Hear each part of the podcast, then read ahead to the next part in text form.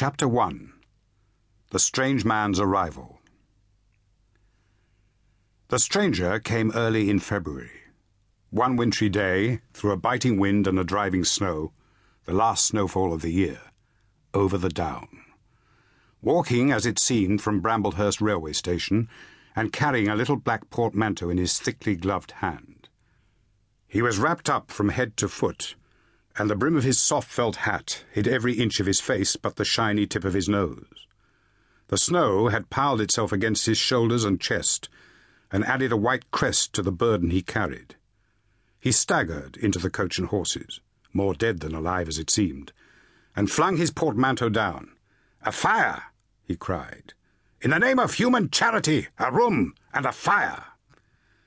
He stamped and shook the snow from off himself in the bar and followed Mrs. Hall into a guest parlour to strike his bargain.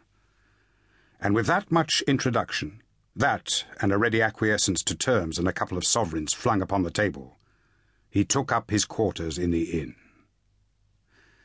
Mrs. Hall lit the fire and left him there while she went to prepare him a meal with her own hands. A guest to stop at Iping in the winter time was an unheard of piece of luck, let alone a guest who was no haggler and she was resolved to show herself worthy of her good fortune. As soon as the bacon was well under way, and Milly, her lymphatic aid, had been brisked up a bit by a few deftly chosen expressions of contempt, she carried the cloth, plates, and glasses into the parlour and began to lay them with the utmost eclat.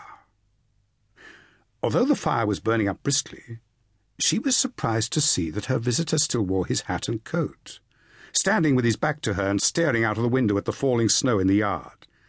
His gloved hands were clasped behind him, and he seemed to be lost in thought. She noticed that the melted snow that still sprinkled his shoulders dropped upon her carpet. Can I take your hat and coat, sir? she said, and give them a good dry in the kitchen.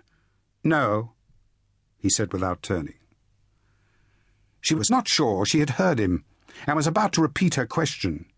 He turned his head and looked at her over his shoulder. I prefer to keep them on, he said with emphasis.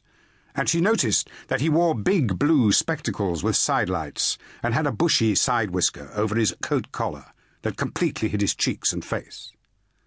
Very well, sir, she said. As you like. In a bit the room will be warmer. He made no answer, and had turned his face away from her again, and Mrs. Hall, feeling that her conversational advances were ill-timed, laid the rest of the table things in a quick staccato and whisked out of the room.